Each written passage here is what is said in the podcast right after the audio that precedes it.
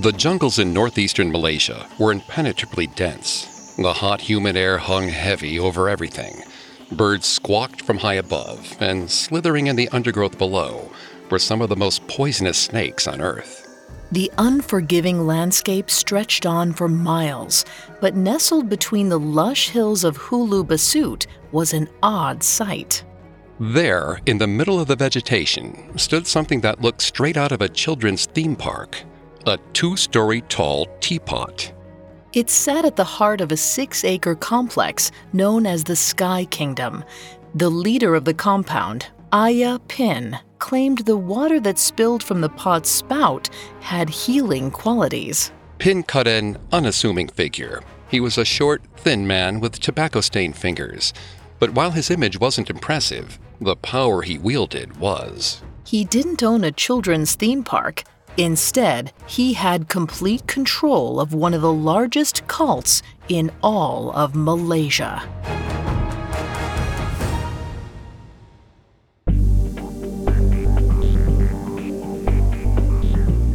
Hi, I'm Greg Polcyn.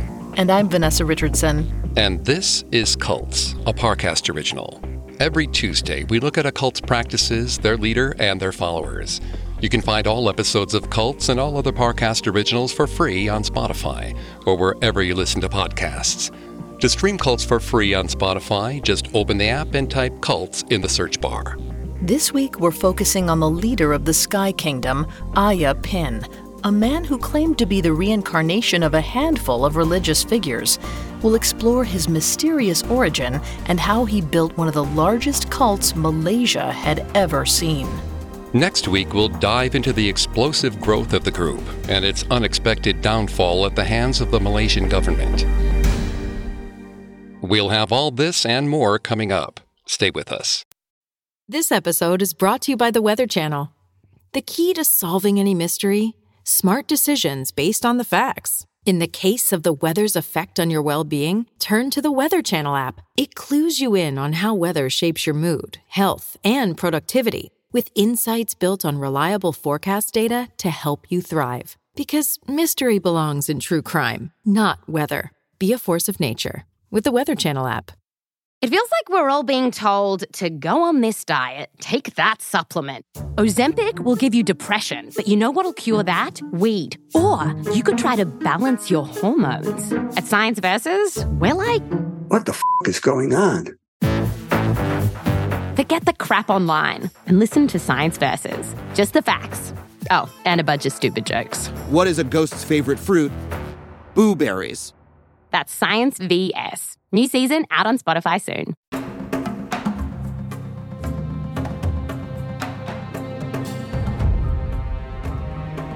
Arifin Mohammed came from a humble background. He grew up in the small town of Bachok in what is now northeastern Malaysia in the 1940s. His parents, who were Muslim, barely eked out a living, and Arifin never received any formal education. Instead, Arifin spent his days playing at the beach and in the jungle. He loved watching the various birds swoop down from the lush canopy of trees. Arifin did his best to mimic the exotic calls of each bird. He never got the sound just right, but it took his mind off life's tough realities. He often worried if there was going to be any food to eat, or if his family could make it through yet another rainy season.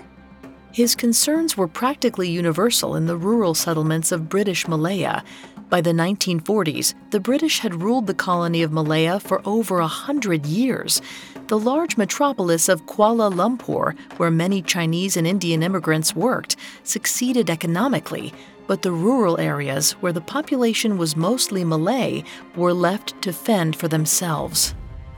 Arifin occasionally helped out his father, Mohammed Mera, who picked up odd jobs throughout the town. If a roof needed fixing or if someone needed trash hauled away, Mohammed was there frantically working. When Arifin wasn't with his father, he spent much of his time alone with his thoughts. On warm days, he went down to the beach and watched the waves come crashing down. It was a pleasant, if not simple, childhood. But at 10 years old, Arifin learned the cruelty of the world. One day while playing, Arifin started to feel odd. Dizziness washed over him, and he became coated in a thin layer of sweat. Arifin's body started to ache and he desperately wanted to lay down. He stumbled home and quickly fell asleep on the floor. When his parents arrived home that evening, they were aghast. Their only child looked miserable. When his mother touched his forehead, she recoiled. He was burning up. But his parents likely didn't have enough money for a doctor.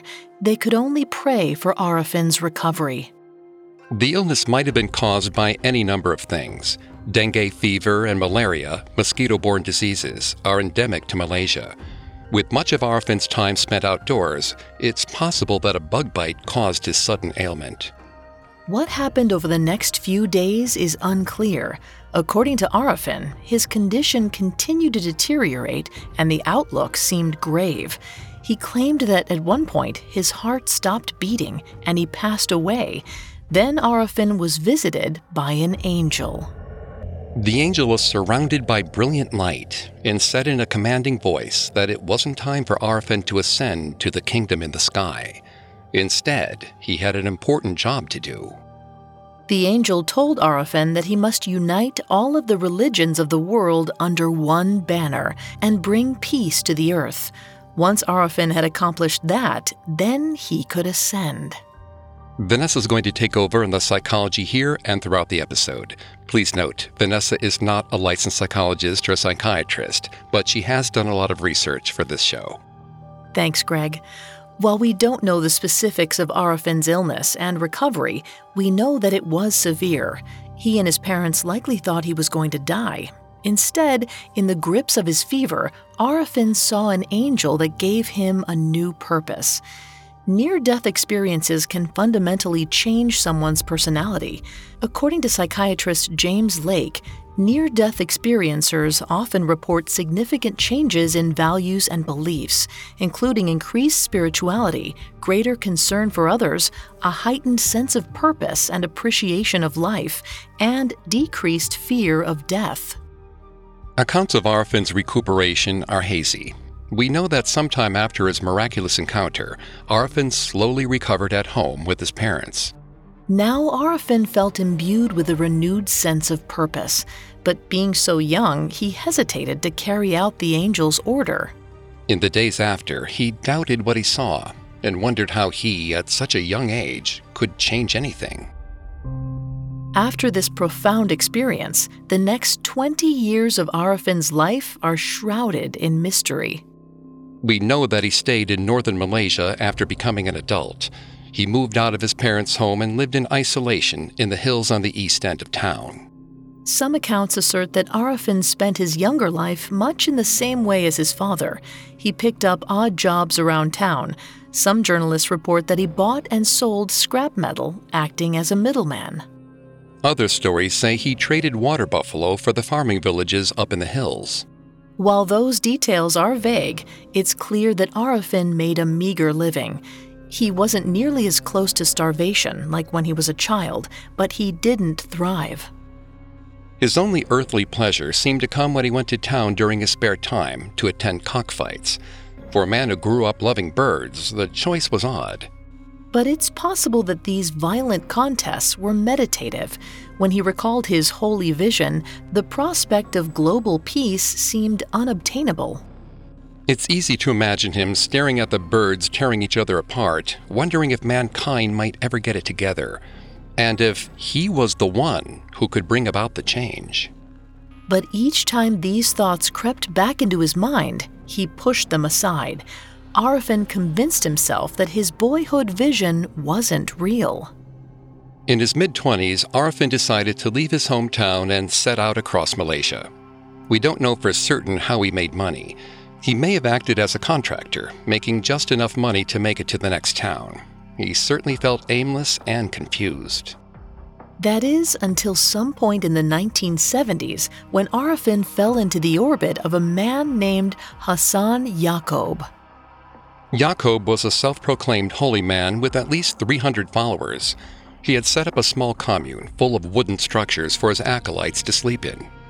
Arifin was magnetized by Jacob's positive energy and infinite knowledge. He felt safe and comfortable in the community. But things didn't stay that way. Suddenly, Yaakob began preaching that he was more than a holy man. He was God. At first, Arifin rolled with the new change. After all, Jacob could be the type of person that Arifin had heard about in his vision. Jacob might be a man to unify the world. But much to Arifin's disappointment, Jacob didn't pick up that mantle. He instead focused on bringing gratification to himself. Arifin felt that Jacob collected too much money from his followers, funds that weren't being distributed back to the community.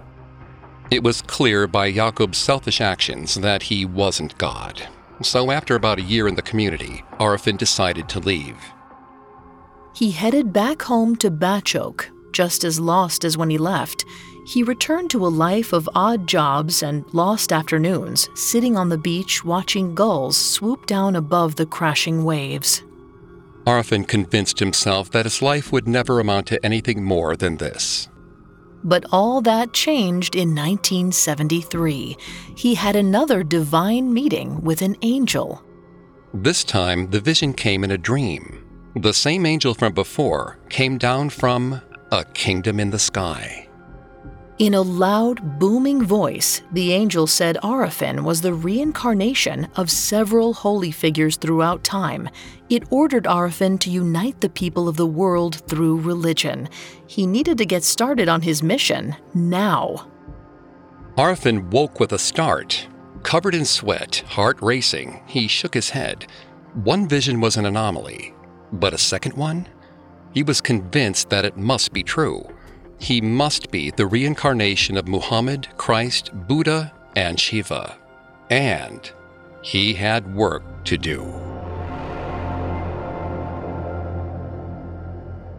Coming up, Arifin changes his identity and starts a heavenly kingdom on Earth.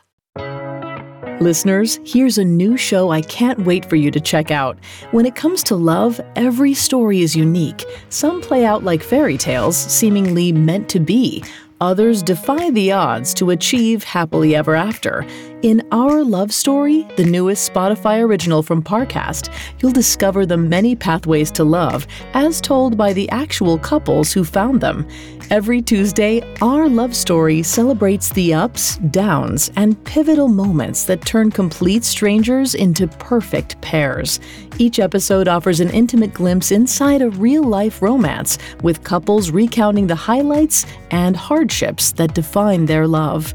Whether it's a chance encounter, a former friendship, or even a former enemy, our love story proves that love can begin and blossom in the most unexpected ways. Follow Our Love Story free on Spotify or wherever you listen to podcasts. Now, back to the story.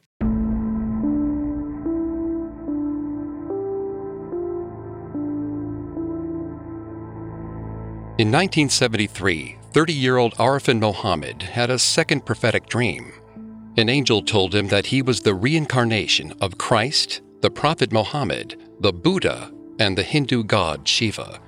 He said the angel commanded him to unite the world in peace.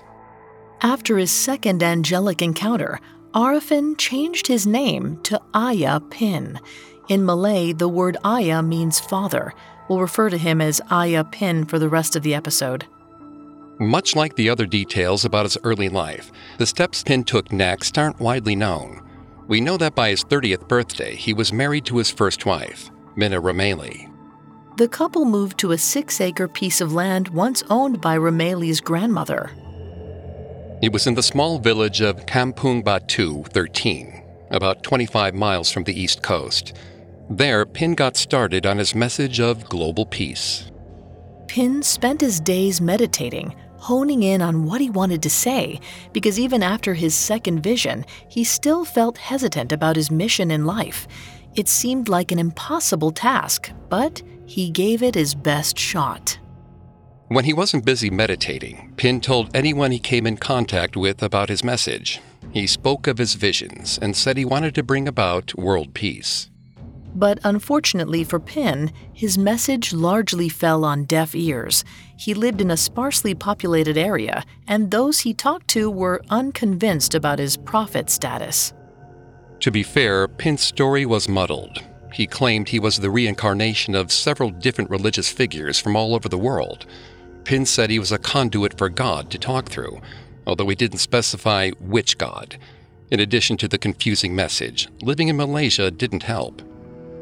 When the country gained its independence from the United Kingdom on August 31, 1957, its people set up a new system of government.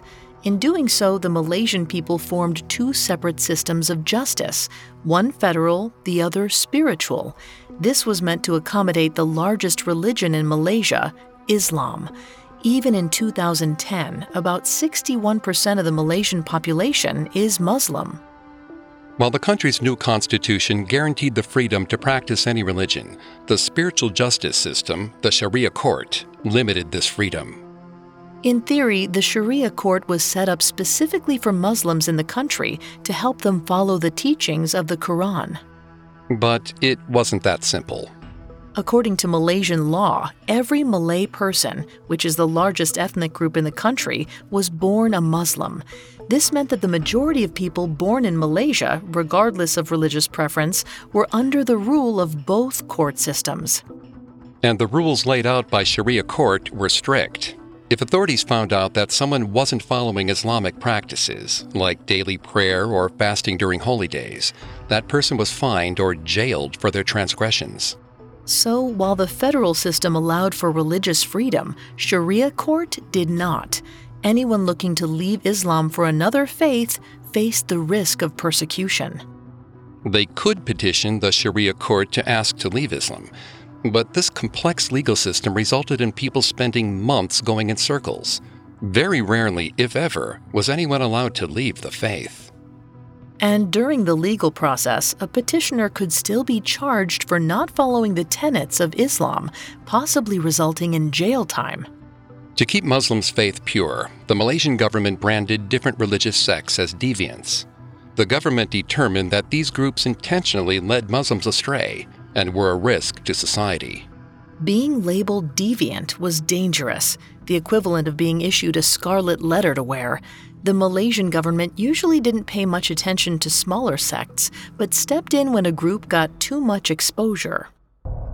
So it was under this oppressive regime that Ayah Pin tried to bring people together. He did his best to collect followers, but it was of no use. Most people were too afraid to agree with his thinking. In the mid 1970s, Pin lived on a six acre piece of agricultural property in the jungle with his wife and floundered. He spent his days tending the land and talking with passersby. But even in the face of disappointing recruitment numbers, Pin prepared his home to be an eventual meeting place. With the help of his wife, they even built a few simple wooden buildings for future followers to stay in. Eventually, he made some progress in recruitment he attracted a handful of dedicated followers who came up to meet Pin whenever they were in town. Pin's confidence in his mission was bolstered by continued dreams of angels and a kingdom in the sky. With each new vision, Pin grew surer of himself. Gone were the doubts he had as a child. No amount of hardship dissuaded him. According to psychiatrist and author Neil Burton, visionary experiences aren't that uncommon. In fact, he says a survey of adults in the United Kingdom, Germany, and Italy found that about 38% of people have experienced hallucinatory visions, sounds, or sensations in some form, oftentimes before or after sleep. Burton argues that these states can be beneficial for the person that experiences them. He writes, Whilst psychotic symptoms may be a marker of a serious underlying disorder, in some cases they may be a normal or life enhancing experience. For example, hearing voices of ancestors or guardian angels and finding comfort in them, or seeing visions and finding inspiration or religious revelation in them.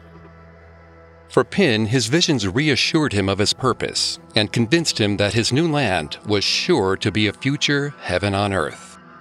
After years of having a few visitors come and go, something seemingly miraculous happened.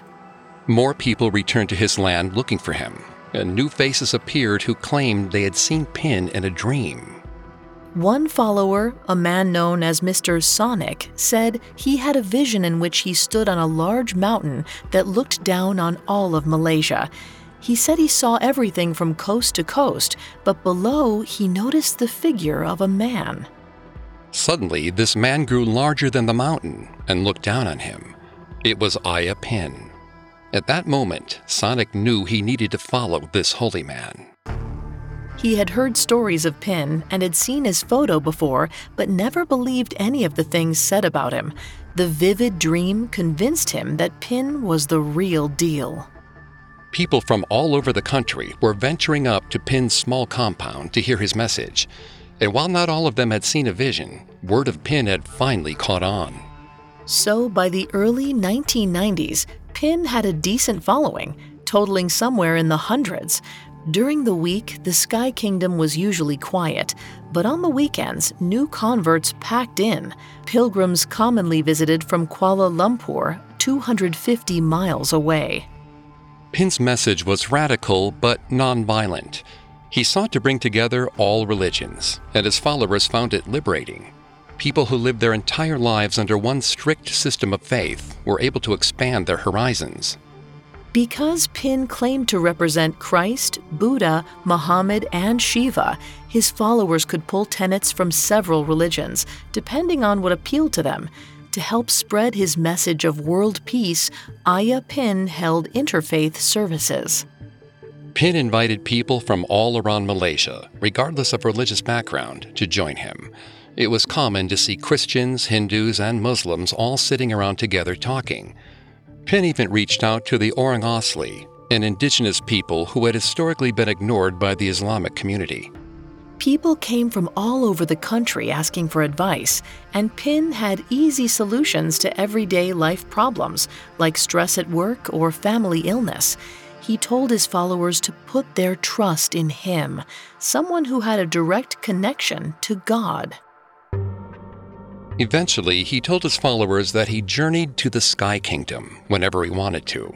As simply as his followers walked down the street, he ventured to the kingdom of heaven.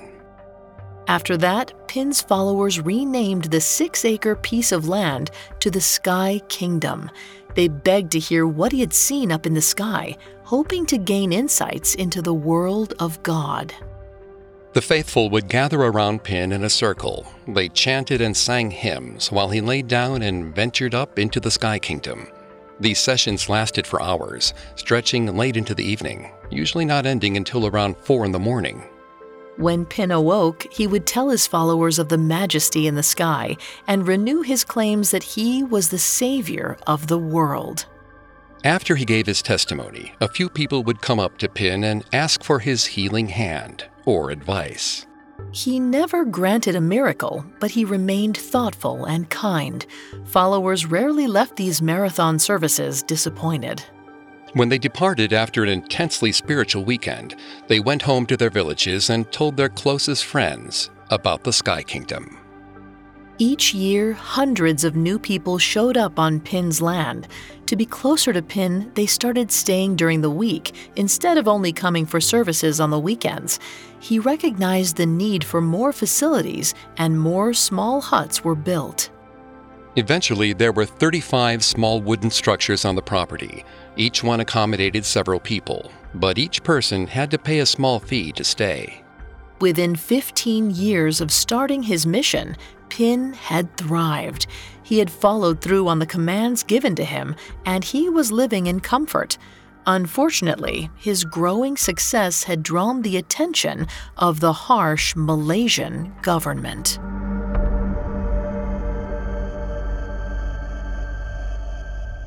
Coming up, Ayah Pin builds a wonderland in the heart of the Malaysia jungle, and the government comes knocking. Now back to the story.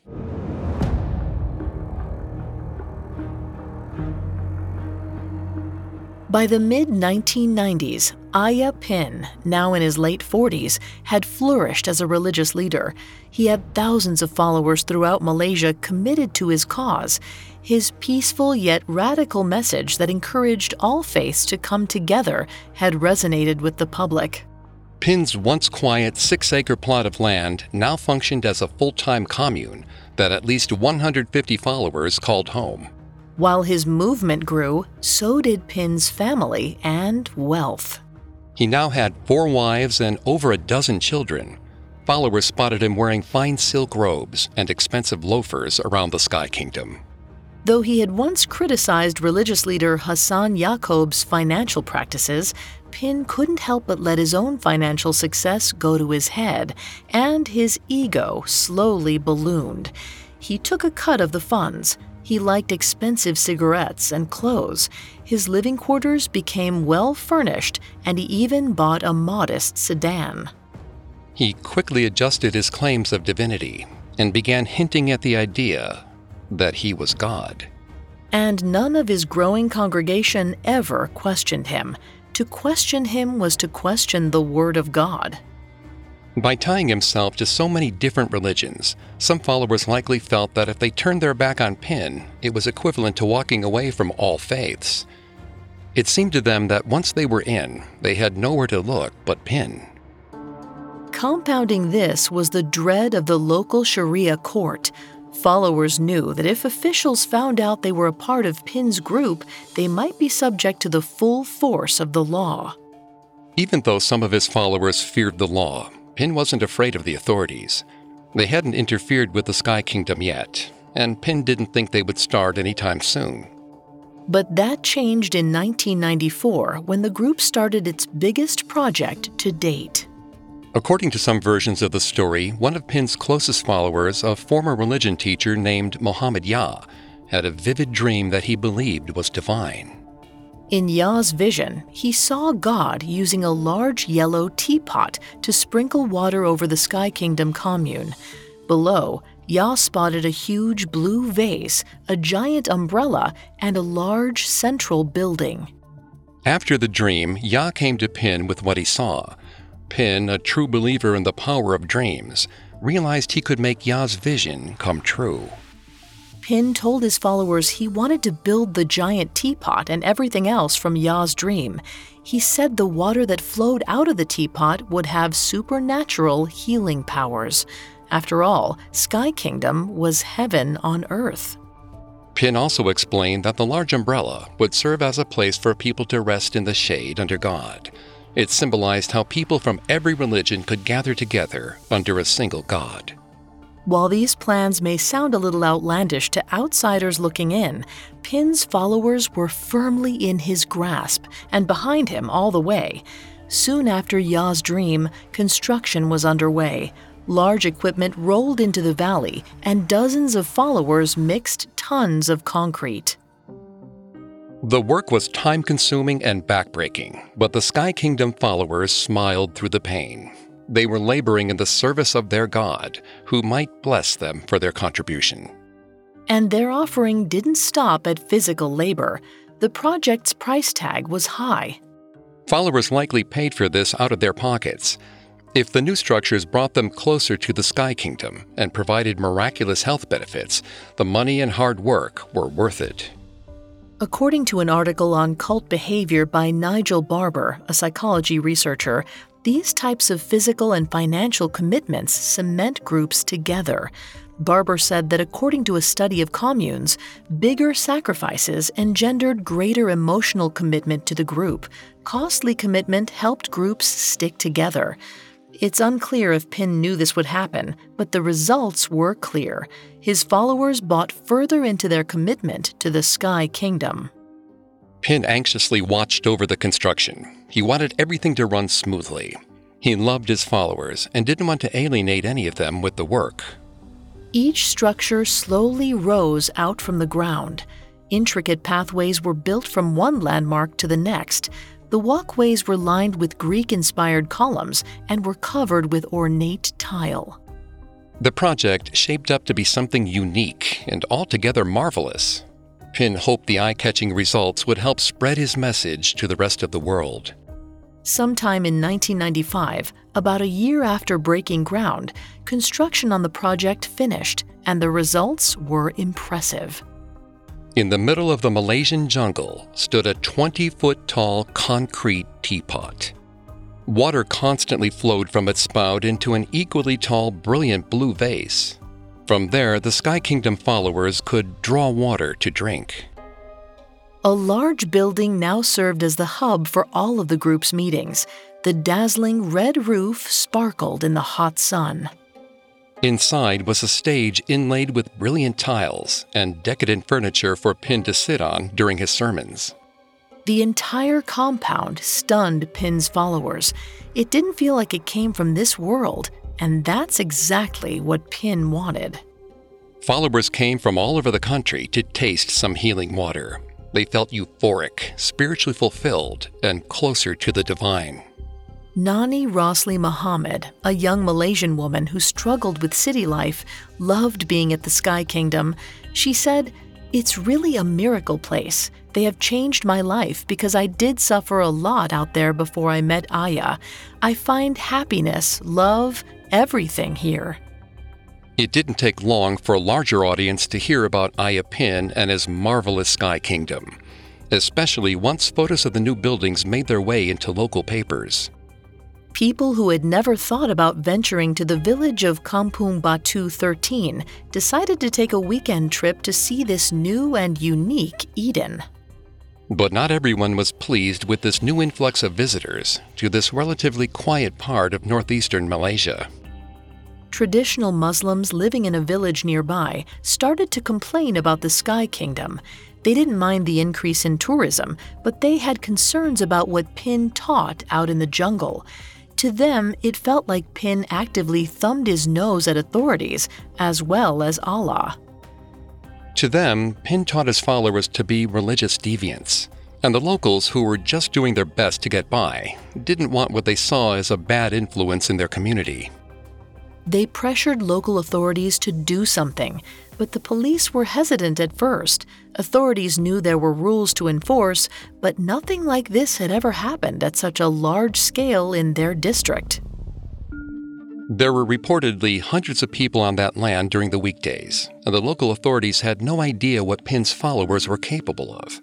Police questioned if they could control the situation if it got out of hand. Nerves were running high, so they reached out to the regional government, hoping something might be done. From there, the wheels of bureaucracy were put in motion. In 1995, investigators from the local Sharia court took a look at some of Pin's closest followers. They accused Muhammad Ya and his wife Kamaria Ali of being deviant teachers. It was a clear scare tactic. And since the system was something akin to a kangaroo court, the pair stood no chance. They were sentenced to prison.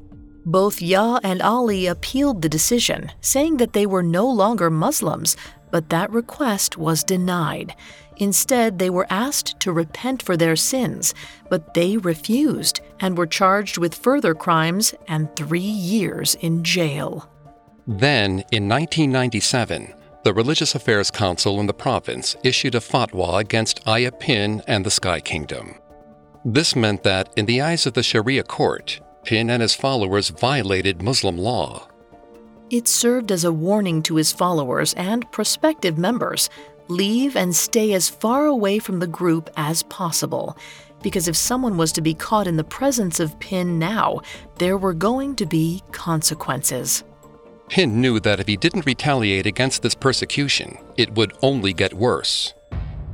So in 1998, four members of the group did something radical. They publicly renounced their Islamic faith. The act shocked locals and was a tit for tat move that sent a clear message back to the Sharia court. The Sky Kingdom wasn't going to let the government stop them. But their actions set in motion an escalating series of events that not only brought global attention to Malaysia, but also harkened the end of the Sky Kingdom.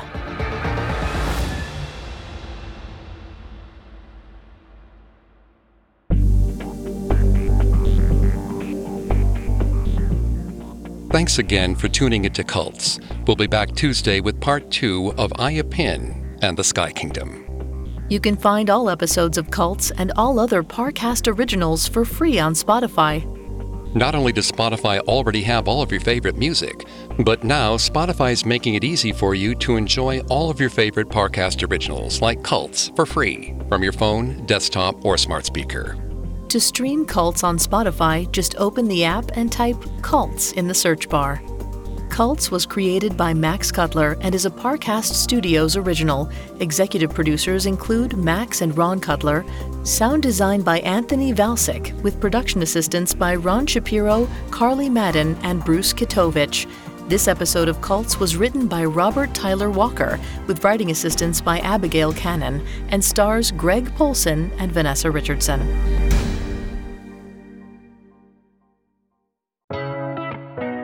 Don't forget to check out Our Love Story, the newest Spotify original from Parcast. Every Tuesday, discover the many pathways to love, as told by the actual couples who found them. Listen to Our Love Story free on Spotify or wherever you get your podcasts.